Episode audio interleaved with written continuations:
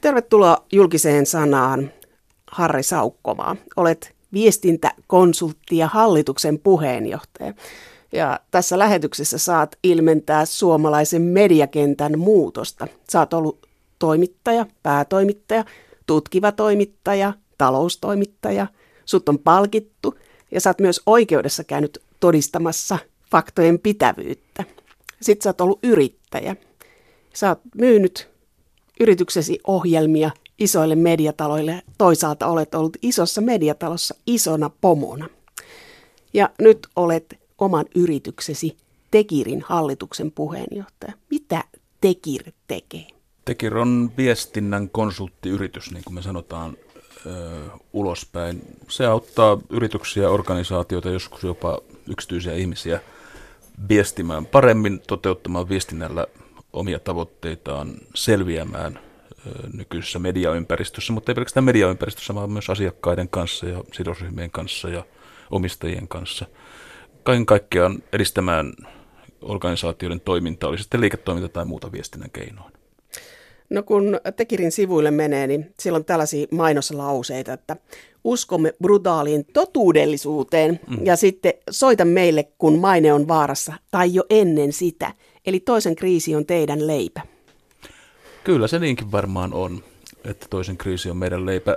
Ö, se kriisien käsittely on semmoista, mitä me ollaan tehty koko meidän, koko meidän toiminnan ajan, mutta sen osuus nykyään on varmaan noin puolet tai alle puolet siitä meidän tekemisestä. No mitä se kertoo median tilasta, että tällaisia viestintätoimistoja tulee pilvin pimeen ja teilläkin menee aika hyvin, että kasvua on ollut 17 prosenttia edellisenä vuonna 35 prosenttia ja aika monilla mediatoimistoilla on aika hyvä kasvu. Ja sinäkin olet tällainen mediakuiskaa ja se, seisot siellä Pekka Perän takana, kun Pekka Perä on julkisuudessa, niin kertooko se median tilasta jotain? No en nyt uskalla sanoa, että se sinänsä kertoisi median tilasta, että olenko mä ollut, en nyt ihan viime aikoina niin kauheasti ole edes ollut Pekka Perän, Pekka Perän kuiskaa ja äh, enkä siellä näkynyt, mutta, tota, mutta se kertoo varmasti, ainakin se kertoo mediaympäristön muutoksesta, siis siitä, siitä niin kuin murroksesta, mikä mediassa on tapahtunut, että, että, että, että tälle mediatyölle näissä viestintätoimistoissa on tarvetta. Se tarkoittaa sitä, että on yhä enemmän semmoisia yrityksiä, organisaatioita ja ihmisiä, jotka kokevat, että media on arvaamattomampi kuin aikaisemmin, vaikeammin, vaikeammin käsiteltävä, yllättävämpi, ehkä joskus myös tota, epäreilumpi, eh, ehkä joskus myös, myös tota, laadultaan huono, joka tapauksessa erittäin vaikea ympäristö. Tois, toinen asia, mistä se kertoo, on se, että maineella on merkitystä enemmän kuin koskaan aikaisemmin. Kaksi-kolme vuotta sitten Deloitte tutki yritysten äh, tämmöisiä maailmanlaajuisia riskejä, mitä yritykset ajattelevat, että mikä on tärkein riski, niin maine nousi ykköseksi. Eli maineen menetys on vaarallisempi asia kuin mikään taloudellinen riski tällä hetkellä yrityksille. Ja sen takia, sen takia yrityksillä on myös tarve, tarve säilyttää maineensa ja parantaa sitä. Tämä on äh, ymmärrettävää, että yritys haluaa satsata siihen maineeseen, ja brändiin ja siihen julkisuuskuvaan. Mutta sitten jos miettii sitä, että ää, on paljon tällaista yhteiskunnallista vaikuttamista, joka on harmaalla alueella. Teilläkin on uutena neuvonantajana tullut Pekka Sauri, joka on ollut korkeassa virassa Helsingin kaupungissa, Timo Laaninen, joka on keskustapuolueessa ollut siellä taustalla iät ajat. Eli tämmöinen yhteiskunnallinen vaikuttaminen ja lobbaaminen on yhä tärkeämpää ja sitä tekee mediatoimistot. Mehän ei yleisönä tiedetä, mitä tapahtuu. Et se on sen, sen harmaan alueen osuus on kasvanut. Niin, onko se sitten aina, aina hirveän harmaata? Meillä on tähän brutaalisen, brutaalin totuudellisuuteen kuuluu myös se, että me kerrotaan, kerrotaan tota meidän toimeksiannoista, jos me puhutaan jonkun, jonkun ihmisen kanssa, olisi sitten toimittaja tai päättäjä tai, tai virkamies tai kuka tahansa. Jotkut meidän, meidän toimeksiannoista on julkisuutta jopa ihan, julkisia jopa ihan niin kuin virallisestikin. Siis vaikka nyt niin tota, esimerkiksi hävittäjähankintojen, hävittäjähankinnot ovat julkisia, että ne voidaan lukea, lukea puolustusministeriön sivuilta jopa, että ketkä niitä edistävät ja millä tavalla Suomessa. eli niin kuin se har, harma, harmaus, siis totta kai ei varmaan kaikki ole jatkuvasti julkista eikä kaikki ole mediassa esillä, mutta kyllä mä voin sanoa senkin kokemuksesta, että media on tällä juuri nyt aika kärkäs kertomaan myös näistä erilaisista vaikuttajaviestinnän asioista ja muista paljon on myös sen lobbauksen ympärillä semmoisia niin myyttisiä, myyttisiä tarinoita ja, ja, ja sen, tapaisia, sen tapasta ajattelua, että me niin kuin hallitaan maailmaa, maailmaa tuolta. Ei se, ei se ihan niin mene. Kyllä, tota, kyllä niin kuin, esimerkiksi median valta on edelleen olemassa hyvin vahvasti. Siinä, siinäkään mielessä semmoinen ajatus, että me oltaisiin jotenkin kaapattu medialta valta näissä asioissa, niin se kuulostaa hassulta. No sä itse oot sanonut, että sä ennen kuin ryhdyit näihin hommiin, niin sä suhtauduit viestintäihmisiin vähän sille, että se on sellaista alkulimaa, jonka kanssa ei pitäisi olla tekemisissä. Ja sitten sait Sampo Lifein muutoksen, miten se tehdään julkisuudessa, niin mieli muuttui. Mutta miksi sä itse silloin toimittajana pidit viestintäväkeä vähän sellaisena, että... Niin se tarkasti ottaen mä pidin niitä alkulimasta seuraavana olomuotona, mutta alaspäin, niin kuin tässä hierarkiassa. Tota, No varmaan siksi, että mä olin aika tunnettu toimittaja silloin, silloin 90-luvulla. Mähän lopetin journalismin, siis ihan journalistina lopetin 96, mutta sen jälkeen tietysti sitten perustin TV-tuotantoyhtiöitä ja tein sisältöjä siinä mielessä kyllä toki tuotin sisältöjä edelleen, mutta että silloin 90-luvulla niin varmaankin varmaankin mä olin vähän arrogantti äh, tähtitoimittaja Suomen Kuvalehdessä ja, ja, tota, ja Yleisradiossa niin, niinä vuosina.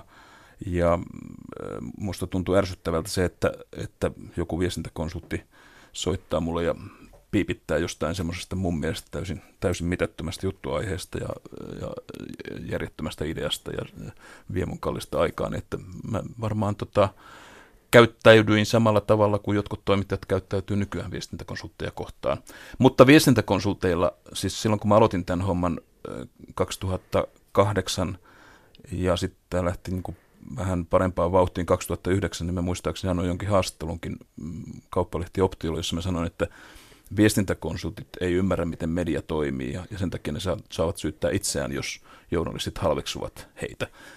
Miltä se media näyttää, kun katsot sieltä asiakkaasi selän takaa tiedotustilaisuudessa tai suunnittelet jotain kampanjaa tai kriisiviestintää, niin miltä se media näyttää? Tietysti media on, media on monesta syystä, monesta syystä toisenlainen. Varmasti vaikka mä olisin mediassakin yhä, mä, mä ajattelin, että media on toisenlainen kuin vaikka 90-luvulla tai, tai 2000-luvun alussa. Et, et paljon on tapahtunut muutoksia jos, no, moni asia tietysti askarruttaa mua. ensinnäkin siis nyt juuri mua askarruttaa se, että, että media on näistä yhteiskunnan valtainstituutioista melkein ainoa, joka aika vähän niin kuin kertoo omasta taustastaan tai media ei ole kovin läpinäkyvä itse. Mitä sä haluaisit? No oikeastaan sitä samaa kohtelua, mitä media edellyttää kaikilta muiltakin instituutioilta, eli tota, kaikki, kaikki kytkennät pitää kertoa, kaikki tota, taustat pitää kertoa, tota, sidos, sidokset erilaisiin tahoihin ja sekä poliittiset että taloudelliset. Ja, tota, ja sitten, sitten mediahan mielellään rakentaa semmoisia semmoisia tota, jättiläismäisiä verkostoja. Harva se päivä on niin mediassa nykyään semmoisia graafisia kuvia, joita mäkin tein tutkivana journalistina kyllä ihan tarmokkaasti jossa, jossa, siis, jossa siis liitetään erilaisia tahoja toisiinsa, mutta aika harvoin näkee niin semmoisia niin mediasta kerrottavan, että olisi semmoinen niin kertoista, miten, miten mediassa erilaiset tahot, jopa niin kuin ihan henkilösuhteet liittyvät toisiinsa ja miten ne liittyvät esimerkiksi poliitikkoihin tai miten aviopuolisot toimivat mediassa, miten, miten tota, niin, niin, joku poliittinenkin agenda saattaa siellä olla. Ja tota, tavattoman mielenkiintoista olisi nähdä sellaisia jatkuvasti mediasta, mediasta mutta jostain sitä ei ole sellaista tahoa, mikä, mikä näyttäisi tämmöisiä kuvia.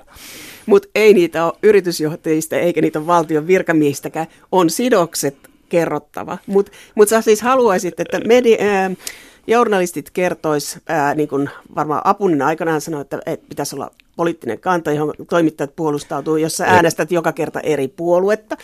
Ja sit sä haluaisit... että silloin... en, en, en, en, en, en, en mä tarkoita, että toimittajat kerto, kertovat, mutta mä sanon, mä, se vakava pointti on myös se, että tota, jos media, jos media äh, aikoo säilyttää luottamuksensa tai parantaa luottamustaan, niin, niin kaikenlainen tuoteseloste siitä, miten nämä storit syntyy ja, ja minkälaisia lähteitä niissä, minkälaisia taustoja niissä on. Myös minkälaisia sidoksia on.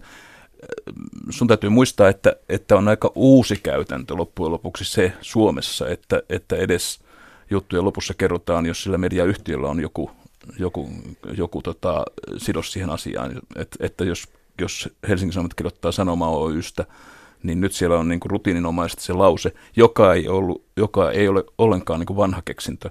Mä tavallaan niin kuin myös toivoisin, että, että median äh, omistusrakenteet, median, mediayhtiöt ja niiden taustat olisi, olisi niin kuin tavallaan samantapaisessa läpi, läpivalaistuksessa.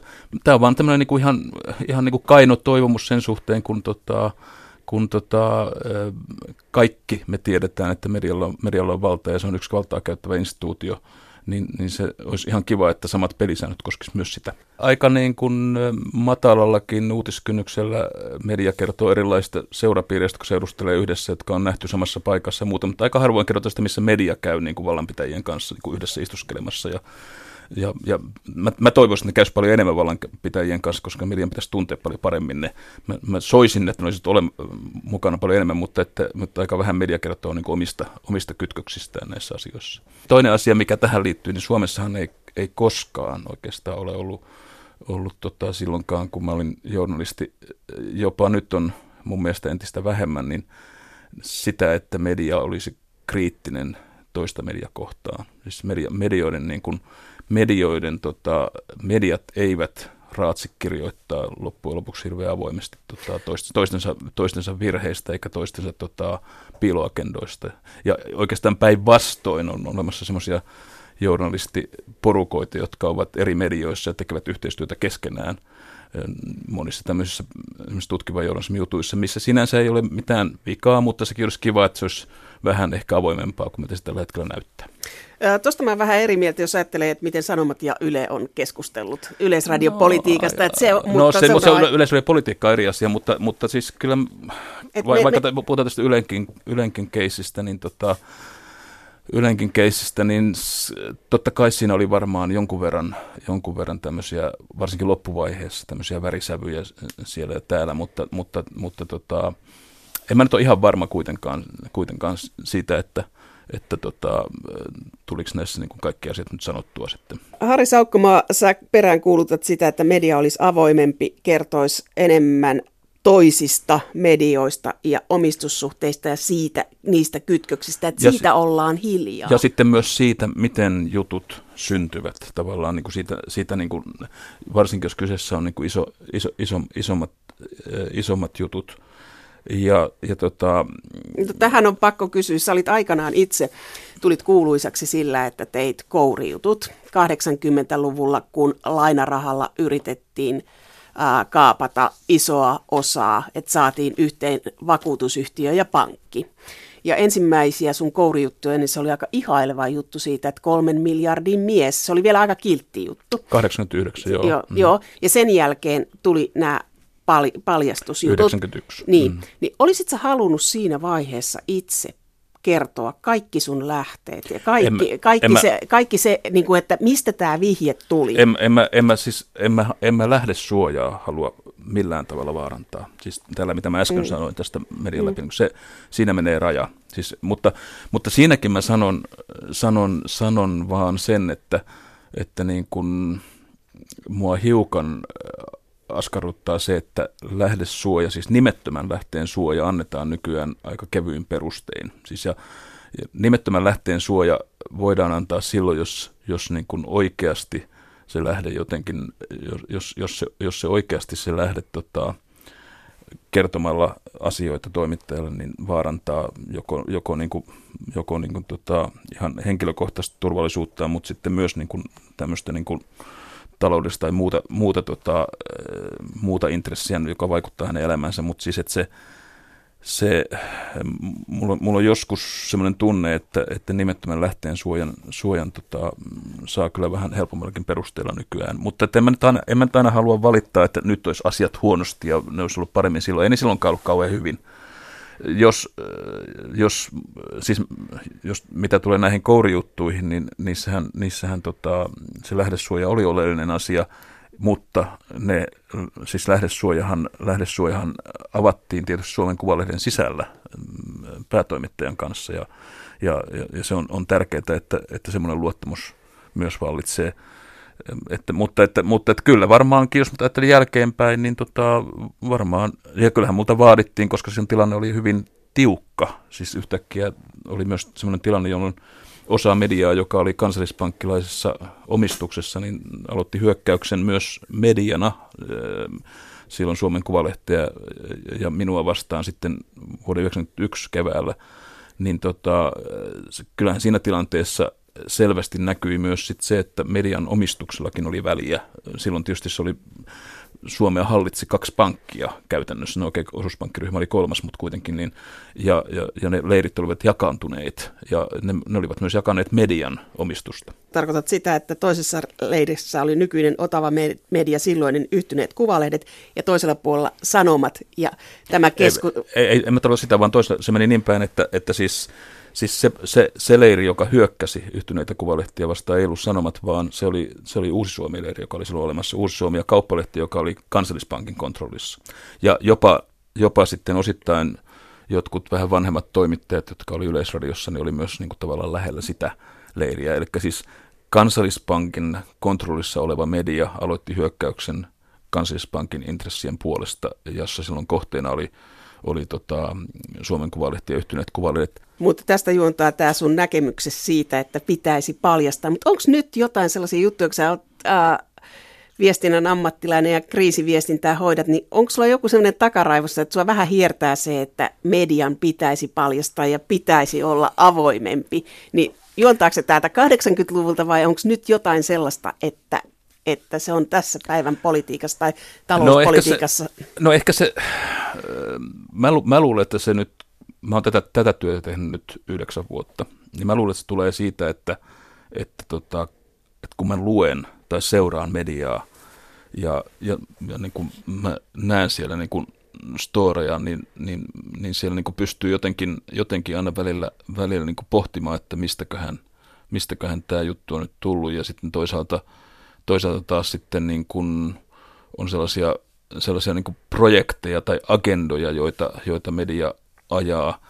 Ja osa niistä varmaan on ihan niin kuin median ja journalistien itse, itse kehittämiä ja niillä voi olla tosikin, tosi hyväkin tarkoitus, mutta sitten taas toisaalta ne näyttää myös siltä, että ne on jotkut, jotkut tulee jostakin muualta. Ja, ja äh, medialla on taipumuksia esimerkiksi aina, ja mä myönnän että silloin kun mäkin olin toimittaja, mulla oli taipumusta ajatella, että, että esimerkiksi niin kuin viranomaiskoneistot on aina niin kuin automaattisesti hyvän puolella pahaa vastaan. Että siis mediallahan on taipumus, jos, jos ajatellaan, että on joku, joku väärinkäytös, vaikkapa yrityksen johto tai yritys tekee jotakin todella väärää ja jää sitä kiinni, niin media haluaa, että siihen tulee joku viranomaistaho, joka sanoo sitä jotakin. Olisi sitten niin kuin Evira, Evira tai FIVA tai, tota, tota, tai tota niin, niin, joku muu viranomainen ministeriö, että se tulee niin kuin ratkaisemaan vähän niin kuin oopperassa semmoinen, sen Wagnerin oopperassa, kun Jumalan hahmo laskeutuu jostain tota, sieltä Valhallasta alaspäin, ihmisten joukkoja poistuu taas ylös.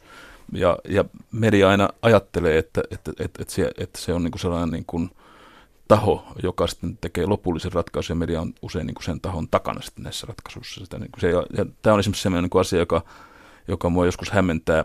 Esimerkiksi Ruotsissa – median luottamus tämmöisiin niin viranomaistahoihin as such, niin tota, se on kyllä pienempi kuin Suomessa.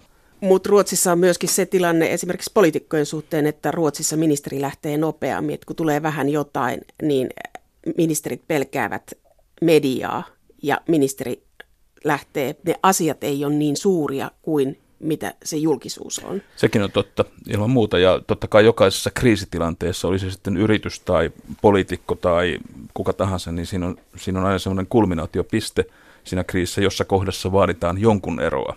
Siis tämä on ihan niin kuin Suomessa ja Ruotsissa ja kaikkea. Ne on itse asiassa niin kuin viestintä, viestintäkriisit ovat hyvän samanmuotoisia niin kuin tätä kehitykseltään. Ja, ja tota, siinä, toinen, mitä sitten media vaatii siinä, siinä kulminaatiopisteessä, on, on sitten juuri se, että joku viranomainen laskeutuu sieltä pilvereunalta ja hoitaa tämän asian. Että jompi kumpi vähintään pitää tapahtua. Ja sen jälkeen se taas alkaa laantua se kriisi. Onko niin, että media haluaa voittaa? Että me, me, medialle Joo. voitto on ero? Joo, sit sinä on, kato, se historia menee sillä tavalla, että, että kun me ollaan tällaisia ei enää tota, supernuoria, sinä ja minä, 74 maailman media muuttui. Se oli Watergate-vuosi, jonka, kun Nixon, Nixon tota, joutui eroamaan Washington Post-juttujen takia. Mä menin keskisuomalaiseen kesätoimittajaksi, astuin sitä Aholaidan tien tota, konttorista sisään, sisään, to, sisään 75 muistaakseni kesäkuun ensimmäisenä tai toisena päivänä, ja sitä oli vain vuosi siihen Watergateen. Kaikki niin kuin sen jälkeen, kaikki journalistit ovat ajatelleet, että jonakin päivänä erotan presidentin tai, tai tota, pankinjohtajan. Mä onnistuin erottamaan pankinjohtajan kyllä, että sikäli mulla on tämä niin ruksi, ruksi tota, pantu boksiin, mutta tota, että, että siis, että se, se, tota, se, on niin kuin, se, on, se on vahvasti sisään rakennettu se, että semmoinen onnistuisi. Ja kyllä tietysti monet muutkin toimittajat ovat Suomessa onnistuneet siinä sen jälkeen sankaritoimittajan maine, kun saa jonkun paikaltaan. Suomessahan ei vielä 70-luvulla media vapautunut, se tapahtui 80-luvulla. Ja esimerkiksi rahapuhe muuttui aivan toisenlaiseksi 80-luvulla ja poliittinen puhe. Mutta onko mediasta tullut vallattomampaa? On, on, onko tässä nyt sulla sanaleikki tämän vallatto, vallattomampaa sanan kanssa? Se on, on kaksi merkitystä. Niin, mä, mä tarkoitan sitä, että onko, toimittajilla vähemmän vähemmän valtaa kuin aikaisemmin vai enemmän? Medialla itsessään on siis ko- kokonaan, jos lasketaan koko media, media, okei, okay, myös sosiaalinen media, koko se, niin se, media, se media-avaruus on enemmän valtaa, joka johtuu siitä, että sitä on enemmän, äh, ihmiset käyttää siihen enemmän aikaa. Se, varsinkin poliittisella agendalla se on, niin kuin, sen, sen valta on itse asiassa kasvanut. Ja sitten, sitten se, se on myös muuttunut sillä tavalla, että se on aivan äärimmäisen nopea ja, ja vaikeasti hallittava sitten niiden kannalta, jotka yrittävät toimia sen, ja joutuvat toimimaan sen mediaympäristön kanssa. Miten on käynyt sitten yksittäiset, tai miten on käynyt toimittajille, niin, niin, niin se vaihtelee, ei sitä voi yleistää. Siis mä luulen, että toimittajat, tämmöiset näkyvät toimittajat mediassa tällä hetkellä saavat valtaa hiukan kevyimmin perustein, siis koska, koska siis samaan aikaan kun tämä mediaympäristö on muuttunut, niin myös myös niin kuin toimittajabrändejä käytetään paljon enemmän. Tämmöinen niin kuin analyysin ja uutisoinnin raja on, on, on tota, hiipunut aika paljon, että, siis että, että tämmöinen niin kuin spekulatiivinen journalismi, jota, jota niin kuin näkyvät toimittajat tekee politiikasta tai yritykset tai tämmöisestä niin kuin kohuista, niin se, sitä, on, sitä on paljon enemmän. Se, että pohjautuuko se aina niin kuin varsinaisesti tietoihin, se on usein myös sellaista mediavallan käyttöä, jossa katsojalle, katsojalle ja lukijalle ja kuulijalle jää se, jää se, jää se viivojen yhdistäminen, eli siis se on vihailevaa ja siihen tulee, tulee sitten semmoisia niin sävyjä, että meidän pitää ikään kuin sitten lopulta, lopulta median katsojana ja kuulijana päätellä, oliko tämä nyt totta vai ei. Mutta että semmoinen spekulatiivinen journalismi on valtavasti lisääntynyt ja kyllä musta siinä käytetään, käytetään valtaa joskus, joskus vähän tota, ohuillakin perusteilla. Yksi journalismin vanhoja, vanhoja perusmuotoja on niin kuin rekonstruktio, eli se, että asiat kootaan yhteen jopa niin kuin rauhallisesti tietyn ajan kuluttua ja katsotaan, miten, miten ne oikeasti menivät eri, eri asioissa. Ja se, se on sellainen, joka on yhä hyvin tärkeä, tärkeä muoto. Otan positiivisen esimerkin niin kuin äskettäistä jutuista, että joku, joku talouselämä-lehti aika äskettäin, äskettäin kirjoitti siitä, että – miten Stockman on päätynyt siihen tilaan, missä se tällä hetkellä on. Ja, ja silloin kun näitä uusimpia, uusimpia uutisia, ehkä kuukausi sitten tuli Stockmanista ja Stockman herkusta ja muusta, niin silloin mä, silloin mä niin kuin itsekseni puhisin sitä, että miksi, tota, miksi kukaan ei, kukaan ei tee, tee sellaista juttua, jossa, jossa niin kuin tämä kerrottaisi niin kuin rauhallisesti, kun mäkin taas työni takia tiedän yhtä ja toista näistä, näistä liiketoimista, niin tota, ja, ja, ja se, sellaista, sellaista on, mutta sitä ei ole ainakaan sitä ole liikaa. Ja sitten, sitten niin kuin on hirveän paljon semmoista niin kuin vahtomaista spekulaatiota. Se, siitä on varmaan enemmän politiikan puolella, mutta myös talouden puolella. Ja, ja, ja totta kai tämä, niin kuin tämä nopeus myös ruokkii sitä, koska siis ei ole yhtä deadlinea, vaan tuhat deadlinea. Toisaalta sitten taas sosiaalinen media on tehnyt sen, että toimittajien pitää olla jotain mieltä ja nopeasti toimittajathan ovat, monet toimittajat ovat hyvin aktiivisia sosiaalisessa mediassa. Joka tapauksessa äh, monista hyvistä syistä, siis varmaan. Mediatalot, mediabrändit haluavatkin, että heidän bränditoimittajat näkyvät siellä. Mutta siis se tarkoittaa käytännössä sitä, että toimittaja käyttää ison osan ajastaan siihen, että hän, hän on jotakin mieltä jostakin sen päivän otsikosta tai asiasta verrattuna siihen, että hän käyttäisi sen osan ajasta siihen, että hän selvittäisi, miten tässä asiat ovat. Ja kerron tämän lukijoilleni viikon päästä tai, tai tota, kahden viikon päästä tai kahden päivän päästä, jos, jos on aikaa, aikaa. Totta kai mä uskon ja luotan, en mä, en mä sano sitä, että journalismi olisi niin kuin jotenkin erityisen huonoa Suomessa juuri nyt päinvastoin, mutta että uskon ja luotan, että he tekevät myös sitä, mutta, mutta ihmisellä on tietty määrä kuitenkin aikaa ja journalistilla on tietty määrä aikaa tähän. Ja sitten on, sitten on, sitten on tietysti aivan selvää, että on niin kuin, ähm, toimittajia, joiden, joiden erilaisia spekulatiivisia juttuja luetaan sen takia, että ne ovat kiinnostavia ja niissä spekuloidaan usein ihmisillä ja milloin se on niin kuin Touko Aallon tota, viimeaikaiset ihmissuhteet tai milloin, milloin se on joku muu asia, jossa sitten vielä tämä kytketään niin politiikkaan ja, ja, ja, ja muuhun, että, että, että sitäkin on. Siis henkilöityminenhän ei varmaan koskaan ole ollut niin pitkällä kuin se nyt on sekä, sekä tota, taloudessa että, tai sekä politiikassa. Ehkä ei niinkään taloudessa, ja talouden henkilöityminen on vähän erilaista, mutta, mutta, mutta politiikassa ainakaan. Niin, ja siellä varmaan toisella puolella pidetään aika huolta siitä, että kasvoja ei tule. Että siinä on myöskin, että täällä flirttaile julkisuuden kanssa, että siitä ei välttämättä seuraa hyvää yritysjohtajalle.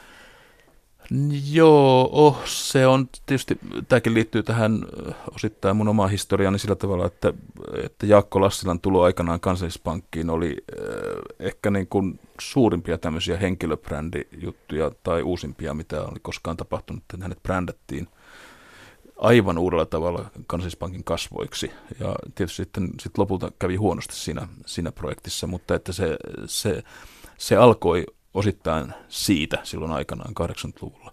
Ja, ja, ja, ja kyllä varmaan, kun, varmaan jokainen ison yrityksen johtaja niin, niin tietää niin kuin tämän henkilöbrändäyksen riskit ja ottaa sen huomioon. Ja, mutta toisaalta minusta tuntuu siltä myös, että – että, että yritysjohtajat keskimäärin tuntee hirveän huonosti mediaa, ne tuntee aika huonosti myös toimittajia nyt ja, ja, ja sellaista niin kuin, toimittajilla ei ole aikaa edes niin kuin tutustua niihin, koska ne toimittajien pitää istua siellä screenin äärellä ja hoitaa just nämä sosiaalisen median hommansa ja, ja kaikenlaiset muut asiansa. Ne ei enää pääse ulos sieltä toimituksesta, ne ei edes tapaa näitä eläviä yritysjohtajia. Sen takia ne ei oikeastaan ymmärrä noista yrityksistäkään paljon mitään ja, ja sitten, sitten niin kuin yritysjohtajat ymmärtää aika vähän noista toimittajista ja mediasta. Ja se on, niin kuin, se on niin kuin tämmöinen surullinen kehä. Mä en ihan allekirjoita tota, mutta mutta melkein. Me, mel, melkein, että minkälaisia juttuja haluaisin lukea taloudesta? No ehkä laajemmalla kirjolla. Ja ehkä, ehkä enemmän ju, juuri tällaisia Stockmanin analyysin kaltaisia juttuja, joissa on tehty töitä ja avattu se asia. Et mone, monestakin yrityksestä voisi sellaisen jutun lukea. Mutta, mutta, mutta siis näistä myös, myös, mitä mä haluaisin lukea lukijana, niin kyllä mä myös haluaisin lukea, lukea niin kuin juttuja siitä, että miten joku yritysjohtaja on jossakin yrityksessä ihan oikeasti ajatellut, tehnyt päätöksiä siis niin kuin myös niin kuin ihmisenä, mitkä ovat olleet vaikeita asioita, mitkä ei ole onnistunut. Siis tämmöisiä niin kuin, kyllä mä haluaisin lukea, lukea tota, perusteellisia henkilökuvia myös niistä tyypeistä, joita näkyy, näkyy tällä hetkellä aika vähän. Tota, kun itse on tämmöinen melkein pienyrittäjä tai ehkä nyt pk-yrittäjä nykyään, ja mä oon ollut yrittäjä kuitenkin aika pitkään jo, pitkään jo ensimmäisen kerran vuodesta 1996 lähtien, niin niin parikymmentä vuotta, niin kyllä mä olen aika katkera niin kuin pienten yritysten, yritysten puolesta. Kyllä siis media, media, media kantaa huolta pienpanimoista joka ikinen vuosi monella jutulla. Pienpanimot on niin kuin median suosikki toimiala ja, ja tota, me saadaan lukea kaikki sitä ja me, me nähdään sellaisia lausuntoja, joissa niin kuin sanotaan, että nyt pienpanimo-ala vihdoin nousee uuteen nousuun, mutta ei ole noussut, mutta sitten me, me, ei nähdä, me ei nähdä mistään muusta toimialasta mitään tällaista, tällaista tota, ei siellä ole sementtivalimoita eikä siellä ole putkiyhtiöitä eikä siellä ole tota, pieniä tota, likaisia, likaisia konepajoja, konepajoja, koska ne jotenkin näyttäneet punavuoreen niin hyvin. Pa- pani, panimut kertaa ehkä toimittajien harrastuspohjasta, mutta sä olet ollut mediayrittäjä myös ja ensimmäinen yritys lähti liikkeelle Yleisradiossa ollessasi. Yleisradion kuuluisessa kuppilassa aloitte suunnitella omaa yritystä, kun tuli toimilupa tarjolle. Lähditte A4. Liisa Akimov. Mar- per, tai perustettiin. Per, per, perustettiin Markus Leikola, Kari Tervo, hmm. Liisa Akimov ja Kari, Kari ei koskaan oikein lähtenyt siihen sitten lopulta. Mutta eikö se ollut vähän epälojaalia työnantajaa kohtaan? Te olitte täällä töissä ja suunnittelitte media. Niin, mutta työnantaja reagoi siihen myös kapeakatseisen innoittavasti erotti meidät, että sikäli. että, tota, että kyllä tämä niin meidän ihan tasan tämä tilanne, että, että tota, juhlallisen menoihin me täältä sitten niin kuin lennettiin kaikki kolme. Sanomat sai sen luvan, niin eikö se ollut melko arvattavaa? 26. päivä syyskuuta 1996 kello 13.27. Tota, en mä tiedä, oliko se arvata, siis se, sehän oli, nyt täytyy muistaa, että se oli, se oli valtioneuvoston päätös ja se oli ainoa asia, josta valtioneuvosto äänesti sinä vuonna. Ja, ja ilman muuta siis se oli lopulta arvattava. Me tiedettiin, että demarit ja kokoomus oli hoitanut asiansa niin, tai sanomat oli hoitanut niin asiansa, että, että demarit ja kokoomus tota, kannatti Sanomia, kaikki pienpuolueet kannatti meitä ja, ja, ja äänestystulos oli sillä tavalla etukäteen selvä, mutta se, että me päästiin niin pitkälle, että, että, että sitä äänestettiin silloin, niin se oli yllätys. Siinähän kävi niin, että silloin kesällä 1996, niin sen jälkeen kun meille tuli Euroopan suurin TV-yhtiö CLT mukaan ja, ja toi, toi, tota, toi, toi pääomasijoittaja Capman Suomesta, niin me muututtiin vaaralliseksi. Ja siinä vaiheessa Yleisradio itse asiassa, Yleisradiopuolue itse asiassa käänsi tykkinsä meidän suuntaan, koska me oltiin sitten myös vaarallinen Yleisradionkin näkökulmasta, koska tota, meistä alettiin kertoa juttuja, että me saadaan kaikki urheiluoikeudet, koska meillä on niin paljon rahaa takana ja viedään ne Suomen kansalta. Ja me, siinä vedottiin mun mielestä myös niin kuin kriisitilanne viestintään, sitä ei voida antaa näin epämääräisen tota, epämääräisen tahon hoitoon, missä on mukana tämmöisiä, tämmöisiä tyyppejä ja CLT. Ja Yleisradio alkoi vahvasti lobata siinä vaiheessa, siinä vaiheessa, to, siinä vaiheessa sanomien vaihtoehtoa. Öm, semmoistakin tarinaa kerrotaan, että, että tota, silloinen valtiovarainministeri Sauli Niinistö tullessaan siihen kokoukseen niin kysyi muulta porukalta, että, tota, että kumpi näistä nyt on ne sanomien vaihtoehto sitten. Et siinä mielessä se oli todennäköistä, että niin käy, mutta me oltiin itse yllättyneitä siitä, miten pitkälle me päästiin siinä projektissa. Todella. Mehän myös rakennettiin se kanava sieltä valmiiksi, jos me ollaan saatu toimilupa silloin syyskuun lopussa, niin, niin meillä olisi ollut niin töpseli seinään, niin se olisi lähtenyt liikkeelle. Meillä oli jo sovittu, ketkä irtisanoutuvat mistäkin mediayhtiöstä ja siirtyvät sinne meidän kanavalle. Mun vastuulla oli uutistoiminnan suunnittelu sille kanavalle. Mä suunnittelin valmiin uutistoimituksen silloin kesällä. Siitä olisi tullut tämmöinen tavallaan uusi Radio City, joka olisi luonut uudet markkinat ja uudet kuviot. Mutta sitten teistä tuli yrittäjiä, tulitte ensin yhdessä ja sitten jakaannuitte omiin yrityksiinne. Niin millaista se oli se mediayrittäjän arki käydä suuren, suuren yrityksen tai suurten yritysten kanssa kauppaa? No sitten TV-tuotantoyhtiöt 90-luvulla ja 2000-luvun alussa, niin siellä oli paljon haippia sielläkin ja kasvua ja mahdollisuuksia, mutta kovaa kilpailua ja veristä taisteluahan se oli, se oli niin kuin alusta lähtien silloin, silloin tota, ensin, ensin Production House ja sitten myöhemmin Susamurussa, mikä oli sitten taas mun oma yhtiöni, niin, niin kyllä, kyllä ei, se, ei se mitään niin kuin helppoa, helppoa ollut. Sitä paitsi koskaan aikaisemmin mä en, mä en kuvitellut ennen sitä vuotta 1996, jolloin, jolloin Yleisradio teki musta yrittäjän heittämällä mutta tästä pois, niin, tota, niin, niin, niin en kuvitellut ryhtyväni yrittäjäksi. En mä tiennyt yrittämistä. Kyllä mä olin opiskellut kansantaloustiedettä ja mä olin ollut tietysti taloustoimittaja. Kyllä mä, teoriassa mä tiesin paljonkin tästä, mutta, mutta mä en ole koskaan halunnut yrittäjäksi. Se, oli, se vaan tuli kohdalle se kohtalo. Ja, to, ja, ja sen takia kaikki asiat tietysti piti oppia kantapään kautta, joka liittyy siihen, liittyy siihen, jotka liittyy siihen yrityksen käytännön tekemiseen ja toimintaan että, että en mä ymmärtänyt mitään, mitään mistään alveista ja tota, verotusasioista ja eikä mun yhtiökumppanitkaan niin kauhean paljon ymmärtänyt niistä ja, ja monia, monia virheitä tuli tehtyä silloin siinä alussa, alussa. mutta tietysti, tietysti tekemällä työtä tosi paljon, paljon enemmän piti tehdä työtä ja kestämällä sitä riskiä, riskiä että ei ole, ei ole tota, välttämättä kuukausipalkkaa seuraavassa kuussa, niin, niin ne, ne onnistu. Millaista oli käydä kauppaa entisen työnantajan kanssa? Minkälainen kauppakumppani Yleisradio oli? Yleisradio oli yksi hauskimmista. Hauskin. Mä, mä nyt varon, mä, mä, mä, tota, mä, mä varon sanomasta henkilönimiä, mutta mä voin kertoa Yleisradiosta, Yleisradiosta sen tarina, että, että, että se, oli, se, oli aivan, se oli aivan saatanallista joskus, koska, koska tota, Yleis, Yleisradio oli se ostaja, joka halusi, että sille avataan kaikki kustannukset ohjelmaprojekteissa auki, että kaikki on, kaikki on niin kuin sanottu, jokainen rivi siellä. Ja, Ja sitten kun tultiin kohdalla liikevoitto, niin Yleisradio ryhtyi kapinoimaan, että mit, mi, miten teille tästä voittoa pitää tulla tästä, tästä kaupasta. Ja mun piti pitää semmoisia niin yritystoiminnan perusluentoja täällä joillekin ihmisille, jossa mä selitin, että kuulkaa, että tämä yritystoiminta on semmoista, että tähän kuuluu tämmöinen idea, että se yritys saa tästä jotain tulosta itselleen. Ja, ja se, se, se epäuskoisia katseita, katseita, ja, katseita Yleisradion, Yleisradion tota, ohjelma, ohjelmaostajilla siihen aikaan, että eihän, eihän tämän voi olla mahdollista, että saatte tästä jotain voittoa, joka tarkoittaa suomeksi sitä, että meidän olisi pitänyt kätkeä se johonkin niin kuin paisutettuihin kustannuksiin, jotta se olisi näyttänyt nollatulosta se projekti meille, joka, joka sitten ei ollut ihan niin kuin ehkä brutaalin totuudellisuuden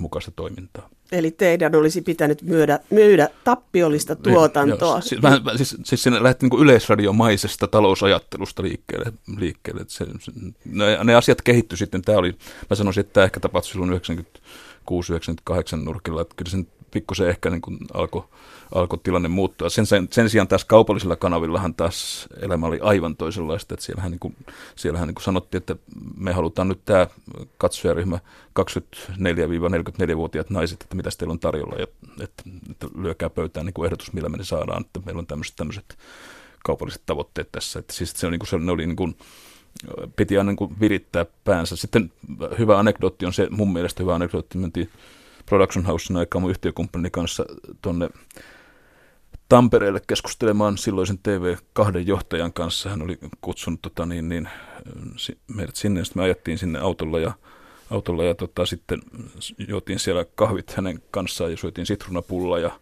ja hän niin kuin, kutsui meidät sinne all the way Tampereelle saakka vain kertoaksi, että hän kuitenkaan nyt ehkä osta sitä ohjelmaa, mitä me ollaan tarjottu, tarjottu jonka jälkeen me oltiin sen verran kiukusia, että me puhuttiin paluumatkalla, että että ehkä meidän pitää poistaa TV2 meidän asiakaslistastamme, listaltamme, asiakasrekisteristämme kostoksi, mutta tota, sitäkään ei ollut varaa tehdä. Meidän asiakasrekisterin pituus oli muistaakseni neljä, koska siellä oli siis on TV1, TV2, MTV, MTV ja sitten tietysti alkava, alkava nelonen, että, tota, että hiukan se olisi ollut Rion dramaattinen, dramaattinen poisto. No sä oot kuitenkin TV-ohjelmilla käynyt kauppaa 2014 vuoteen asti. Muuttuko mikään? Siis kaikkien osaaminen kasvoi, siis, siis semmoinen niin kuin ihan tuotannollinen osaaminen, kohderyhmien ajatteleminen, ka- kaikki oli toisenlaista 2000-luvulla. Semmoinen niin kuin liiketoiminta tuli ihan toisella tavalla siihen, siihen mukaan.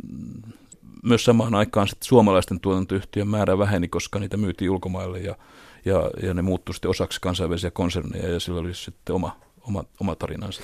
Mutta onko se kannattavaa liiketoimintaa, jos ajattelee, että katsoo näitä tuotantoyhtiöiden liikevaihtoja, sillä on muutama iso, sitten on kansainväliset, niin nämä viestintätoimistojen liikevaihdot on suurempia kuin nämä sarjoja tekevien suomalaisten tuotantoyhtiöiden. On, onko siinä terveet markkinat? Mä en oikein enää osaa siihen vastata. Mä olen sitä nyt niin paljon kauempana, että mä en, mä en, mä en suoraan sanoen, sanoen tiedä.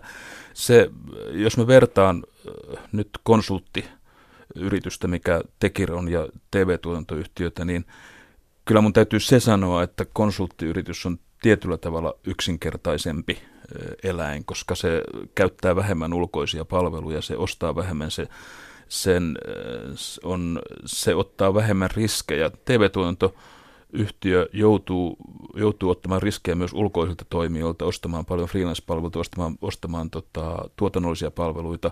Sen sen ähm, kustannuslaskennan ja ohjelman, ohjelman tota, sen taloudellisen puolen laskennan ja suunnittelun täytyy olla todella hyvää, jotta se ei tee virheitä. Että mä luulen, että tuotantoyhtiöiden huonot tulokset johtuu osittain siitä, että jos ne tekee isoja tuotantoja, jos ne tekee isossa tuotannossa pienenkin virheen, niin se voi olla todella kallista – tuotantoyhtiölle ja, ja, ja siinä täytyy olla valtava hyvä ammattitaito siellä puolella. Kon, konsulttibisnes, jossa oikeastaan ainoa tuotantokoneisto on ihmiset. Nyt, no, totta kai kun nyt Tekirkin on kuitenkin viestintätoimistoksi aika iso jo, niin meilläkin ostetaan ulkoisia palveluita, mutta kyllä kun vertaan niitä aikoja TV-tuotantobisneksessä, niin kyllä se oli vaikeampaa tavallaan laskea etukäteen tämmöisiä niin kuin projektien, projektien kannattavuutta. Että se, se, mä kunnioitan kovasti kovasti niin tässä mielessä niitä, jotka todella suunnittelevat tuotantoja sekä taloudellisesti että teknisesti. Tässä on media-alalla aikamoinen semmoinen alihankintaketjujen alihankintaketjut muodostumassa, myös lehtitaloissa, perinteisissä lehtitaloissa, mutta myös niin kuin täällä sähköisellä puolella Yle ostaa enemmän ulkopuolelta, ää, Nelonen, MTV lähestulkoon ostaa kaiken ulkopuolelta. Niin Harri Saukkoma, sä oot seurannut tätä aika pitkään. Mitä sä ennustat? Mikä tämä tulevaisuuden näkymä on? Fragmentoituuko tämä maailma vielä entistä enemmän vai alkaako muodostua isoja yksiköitä, jotka tekevät itse? No sillä isolla yksiköllä, joka tekee itse, sillä pitäisi olla niin vahva asema, niin vahva tavallaan se ajatus, mitä se tekee eh, ja, ja, ja semmoinen niin kuin, niin kuin eh, voly, volyyminkin pitäisi olla aika iso sit siinä tapauksessa, että se ikään, ikään kuin saa siitä etuja, että sillä on kaikki itsellään. Ja sen takia, sen takia mä mieluummin, mieluummin äh, uskon tähän fragmentoitumisajatteluun.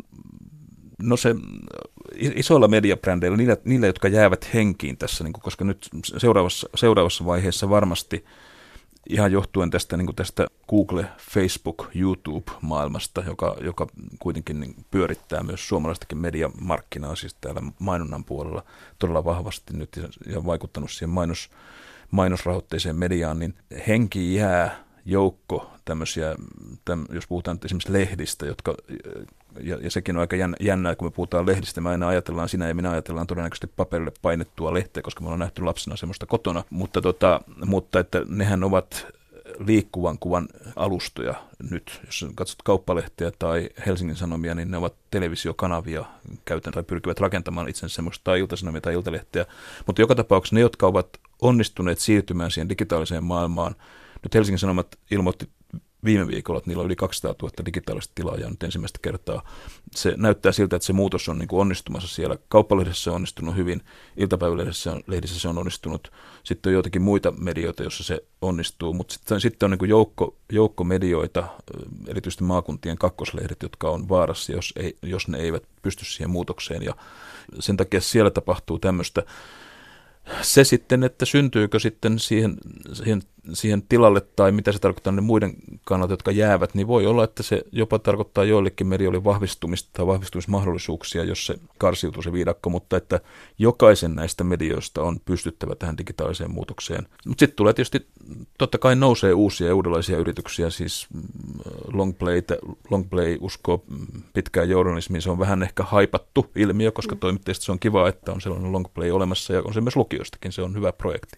Mutta että, ja, ja on olemassa niin kuin tämmöisiä pieniä, pieniä sisällöntuotantoyrityksiä, joita, joita, joita perustetaan ja ne, ne pärjää. Nämä vahvimmat, jotka on pystynyt muuttumaan digitaalisesti, ne vahvistuu.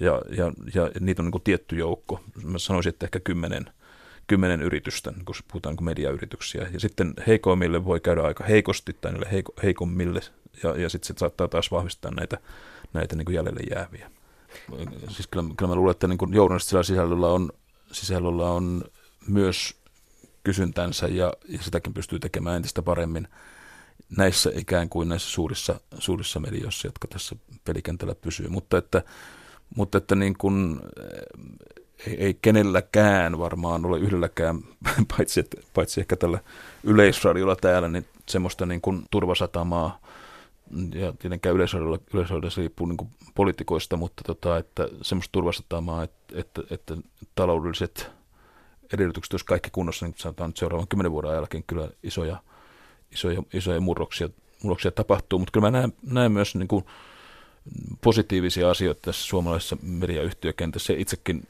istun parissa hallituksessa ja näihin liittyy ja katson sitä myös sieltä, mutta tota, että se, se on, niin kuin, se on että et, et monet on pystynyt tekemään kyllä näitä muutoksia. Olisitko itse palaamassa journalismiin? No aina välillä, välillä tota, tulee semmoinen kiusaus, kiusaus niin kun se varmaan tulee jos siitä, että kun riittävästi sitä journalismin kritiikkiä, niin tota, sitten, sitten tota, sit, sit tulee mieleen niin näyttää, että miten sitä nyt taas sitten niin oikein tehtäisiin. Mutta sitten taas mä joudun kyllä niin ehkä jarruttamaan itse itseäni monestakin syystä. Mä oon, aika, mä oon aika tyytyväinen siihen, että mä olen saanut, mä olen saanut tuon Tekirin myös niin kuin yrityksenä toimimaan niin hyvin niin kuin se mun mielestä nyt toimii ja mä haluan, mä haluan tehdä sitä. Mä varmaan puran tämän, tämän sitten taas tämän kirjoittamis- ja journalismi kunnianhimon, jos mulla vaan aikaa riittää kirjojen tekemiseen, että mä jatkan niiden tekemistä kyllä –